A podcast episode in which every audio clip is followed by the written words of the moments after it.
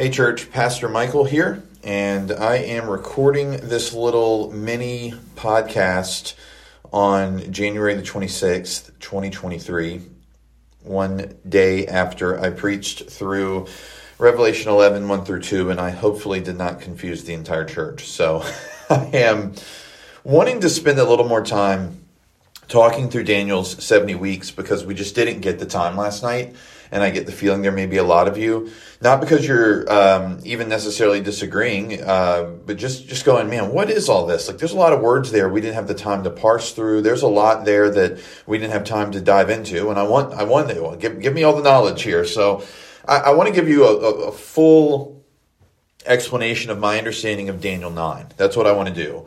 Uh, and certainly relate it to what we see in uh, Revelation 11 and uh, what we will also see in Revelation uh, chapter 13 and, and, in chapter 12. So um, when you go to Daniel 9, it starts with Daniel praying for his people. And you have to remember that the Israelites, um, that they're in exile, right? They're in Babylonian exile. Uh, they are not in the promised land. Things are not going the way that you would expect them to go, considering the promise to Abraham in Genesis 12. And so Daniel's prayer in Daniel 9 is really about exile ending.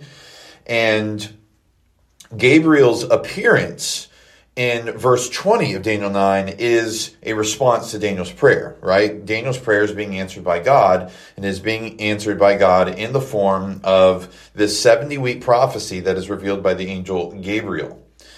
The prophecy in the immediate and, and if, if we have any understanding of this text that robs it of its original meaning, right, its initial meaning, its immediate meaning, then I think we have to go back to the drawing board.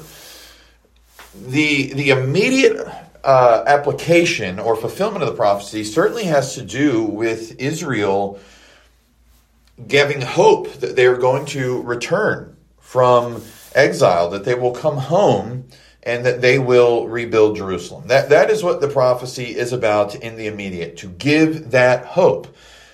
But in truth, we know as New Testament believers that Daniel's prophecy also is telling us about an end to a greater exile. Not just the exile of God's people in Babylon, but the exile of God's people who long to recover what was lost in Eden, who long to see the effects of sin reversed. Okay, so with that in mind, says, While I was speaking and praying, confessing my sin and the sin of my people Israel, and presenting my plea before the Lord my God for the holy hill of my God, while I was speaking in prayer, the man Gabriel, whom I had seen in the vision at first, came to me in swift flight at the time of the evening sacrifice. He made me understand, speaking with me and saying, O Daniel, I have now come out to give you insight and understanding. At the beginning of your pleas for mercy, a word went out, and I have come to tell it to you, for you are greatly loved. Therefore, consider the word and understand the vision. So God is like tenderly responding to Daniel's prayer with uh, this word that is being brought to him by Gabriel. And so here's the word. And I'm just going to walk through these. I'm going to try to keep this fairly short. Uh, I just want to walk through uh, these verses here. 70 weeks are decreed about your people in your holy city to finish the transgression, to put an end to sin, and to atone for iniquity, to bring in everlasting righteousness, to seal both vision and prophet, and to anoint a most holy place. Know therefore and understand that from the going out of the word to restore and build Jerusalem, to the coming of an anointed one, a prince, there shall be seven weeks. Then for sixty two weeks it shall be built again with squares and moat, but in a troubled time. And after the sixty two weeks, an anointed one shall be cut off and shall have nothing, and the people of the prince who is to come shall destroy the city and the sanctuary. Its end shall come with a flood, and to the end there shall be war. Desolations are decreed. And he shall make a strong covenant with many for one week. And for half of the week he shall put an end to sacrifice and offering.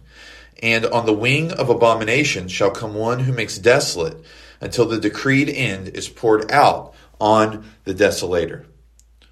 All right, 70 weeks or 77s, which would equal 490 years, uh, if we were to take them all literally, are decreed about your people and your holy city.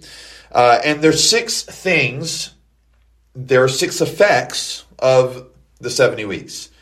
There will be uh, the finish of transgression, and end will be put to sin. Sin is atoned for. Everlasting righteousness is brought about. Um, the, the vision and prophet are sealed, and the most holy place is anointed. Those are uh, six things that uh, verse 24 tells us are going to come about as a result of these 70 weeks. Listen, the reason I think that this is all about Jesus is Jesus accomplishes all of that with the new covenant, like really clearly, right? Finishing the transgression, putting an end to sin, atoning for sin, bringing everlasting righteousness, uh, fulfilling all the visions in the prophets, uh, anointing a most holy place, uh, in which God will dwell with his people forever. Like Jesus accomplishes all of these things in the new covenant, in the strong covenant that I believe is being talked about in verse 27. Then in verse 25 it says, Know therefore and understand that from the going out of the word to restore and build Jerusalem to the coming of anointed one, a prince, there shall be seven weeks.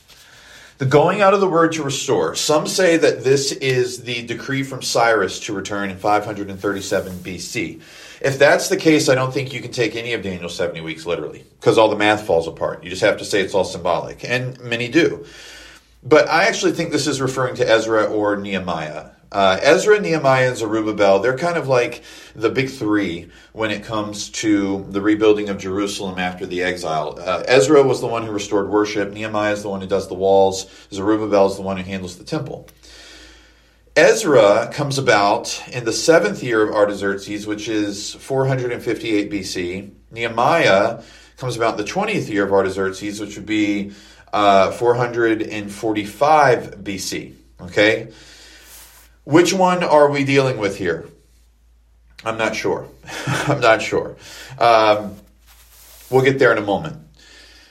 It says, Know therefore and understand that from the going out of the word to restore and build Jerusalem, which I, I do think that's either Ezra or it's Nehemiah, okay? Um, to the coming of anointed one, a prince, there shall be seven weeks. I think the coming of an anointed one, a prince, that's Jesus. Okay, let's keep going to see why. Then we are told, uh, for 62 weeks it shall be built again with squares and a moat, but in troubled time. All right. So the 62 weeks are actually silent weeks. So if we are to look at the entire time in between when the Jewish people come back from Babylonian exile to when the Lord Jesus comes, if we were to look at that whole time, really the rebuilding of Jerusalem, it doesn't take place throughout that entire period of time. It takes place at the beginning of that period of time, in the first seven sevens, in like the first 50 years, right? So if the going out of the word to restore and build Jerusalem, if that is Ezra, which we would put at 458 BC, then really all of the work to rebuild is taking place between like 458 and 408. If we were to date it at Nehemiah, then we would say all the work to rebuild is taking place between 445 and 395. I, I don't know if when, when it says the going out of the word to restore and build Jerusalem, I don't know if that's Ezra and Nehemiah for sure. Putting my cards on the table. Ezra, the math is a little bit cleaner with Ezra. So if you want to go with Ezra, that is fine. But I think what's most important is understanding that it's talking about this period of time. And I think that first seven sevens, okay, that's really when the work to restore Jerusalem is done. The 62 sevens after that, it, it's quiet, right? It's quiet.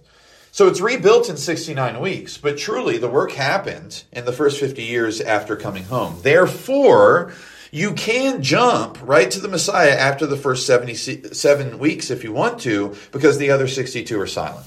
Okay? That is why we can say the anointed one in verse 25 is Christ. From the going out of the word to restore and build Jerusalem to the coming of an anointed one, a prince, that's Jesus, there should be seven weeks. Because if you want to skip the other 62, it's fine.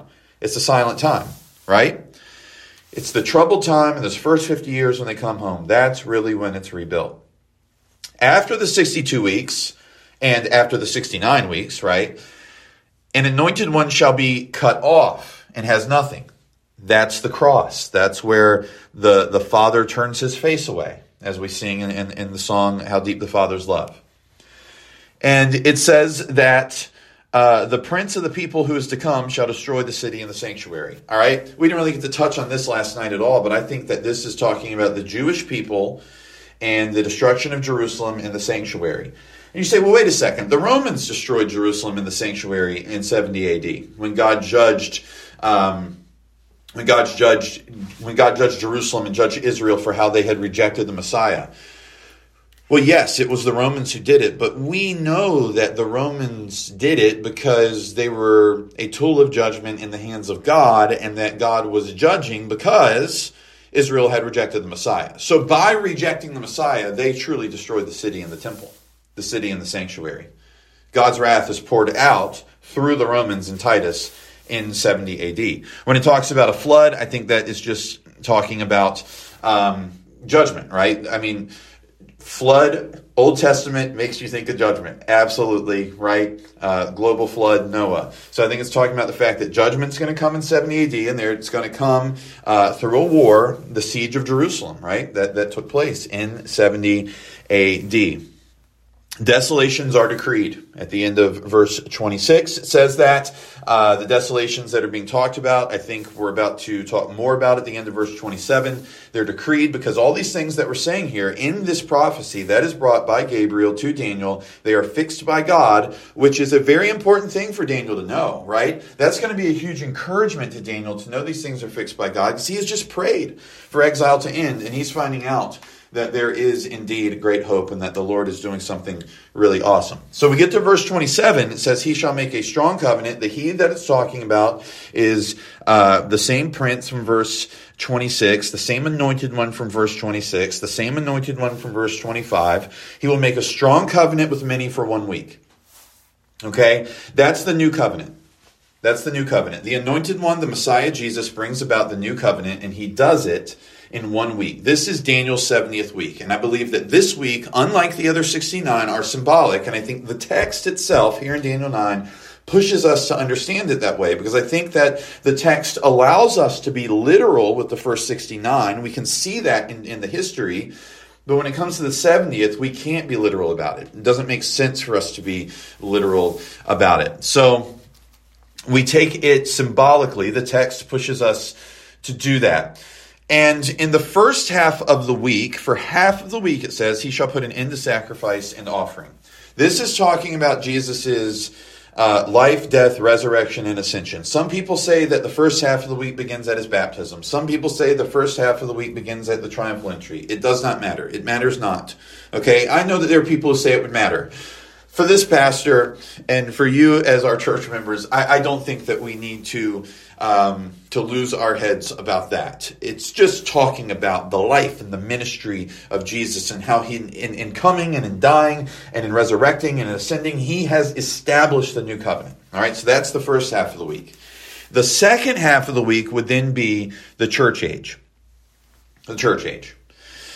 And you look here, it says at the end of verse 27 And on the wing of abomination shall come one who makes desolate until the decreed end is poured out on the desolator. I think that is talking about Satan trying to bring desolation upon the church during the age of the church. And the age of the church is the second half of Daniel's 70th symbolic week. I hope you're still with me.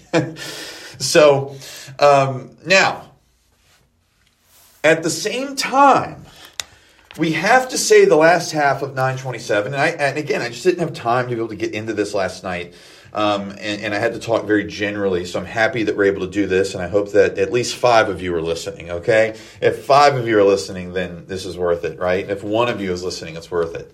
So the last half of 927 um, I think is immediately not about Satan and the church. I do think it's ultimately, we can see that as being about Satan and the church, but immediately it's about Titus and the Romans destroying the temple. And the reason I say that is because of what Matthew uh, records Jesus saying in Matthew chapter 24, which I'm turning there now, verse 15. So when you see the abomination of desolation spoken of by the prophet Daniel standing in the holy place, let those who are in Judea flee to the mountains. That's talking about the destruction of Jerusalem in 70 AD. So we know for sure, like Jesus himself, God himself, right, has said to us, you are to interpret Daniel 9:27, the back half of it, as the the um, destruction of the temple in Jerusalem. So why then did Pastor Michael say last night that he feels the back half of the 27th verse that in the, the last half of the of Daniel's 70th symbolic week is the church age. And this is Satan inciting violence against the church during the church age. I say that because I believe that while this is uh, specifically talking about Titus destroying the temple, and Jesus confirms that in Matthew, Titus's destruction of the temple is a snapshot, a preview of what Satan the desolator will seek to do to the church, the temple of the living God during the church age. Right? Do you see what I'm saying there? What, what you see Titus doing to the temple in judgment in 70 AD, Satan will try to do to God's temple, the church, throughout the church age. And that is why I'm totally comfortable saying, and on the wing of abomination shall come one who makes desolate until the decreed end is poured out on the desolator. That that can be both about 70 AD and about the age of the church. Now, if we go back to the book of Revelation, things start to make sense because 42 months, the outer court of the temple is trampled. Well, how long is 42 months? It's three and a half years, uh, or half of seven years, right? 77s, right? Half of Daniel's 70th seven, okay? 42 months. Next week, when we get to Revelation 11:3, and I will grant my authority to my two witnesses, which I will argue is the church, and they will prophesy for 1260 days, clothed in sackcloth. 1260 days, 42 months. It's it's the same period of time. It's it's three and a half years. Uh, in chapter 11, the two witnesses are killed and they are lying in the streets for three and a half days. And after three and a half days, they resurrect. Again, I think this is talking about. Um, I think this is talking about the age of the church. I think it is talking about how, um, you know, during the age of the church, the church is going to be martyred, and then at the end of the age of the church, the church will be resurrected. Uh, keep going, chapter 12, verse 6. The woman, which is the church, fled into the wilderness where she has a place prepared by God in which she is to be nourished for 1260 days. Again, it's the age of the church. So, um, one more, 13, verse, it's not verse 7, verse 5. And the beast was given a mouth, uttering haughty and blasphemous words, and it was allowed to exercise authority for 42 months. The back half of Daniel's 70th seven, his 70th week, it is the church age. Okay? So, that is my understanding. That is my understanding of Daniel 9 and how it fits in with Revelation 11 through 13. I hope that this little 20 minutes doing a deep dive has been helpful. Um, if you would like a better, well, not say a better explanation, a different explanation, um, then if you're like, well, okay, I get this, but I really would like to brush up on what the dispensationalists say so I can compare and contrast. Yeah, absolutely.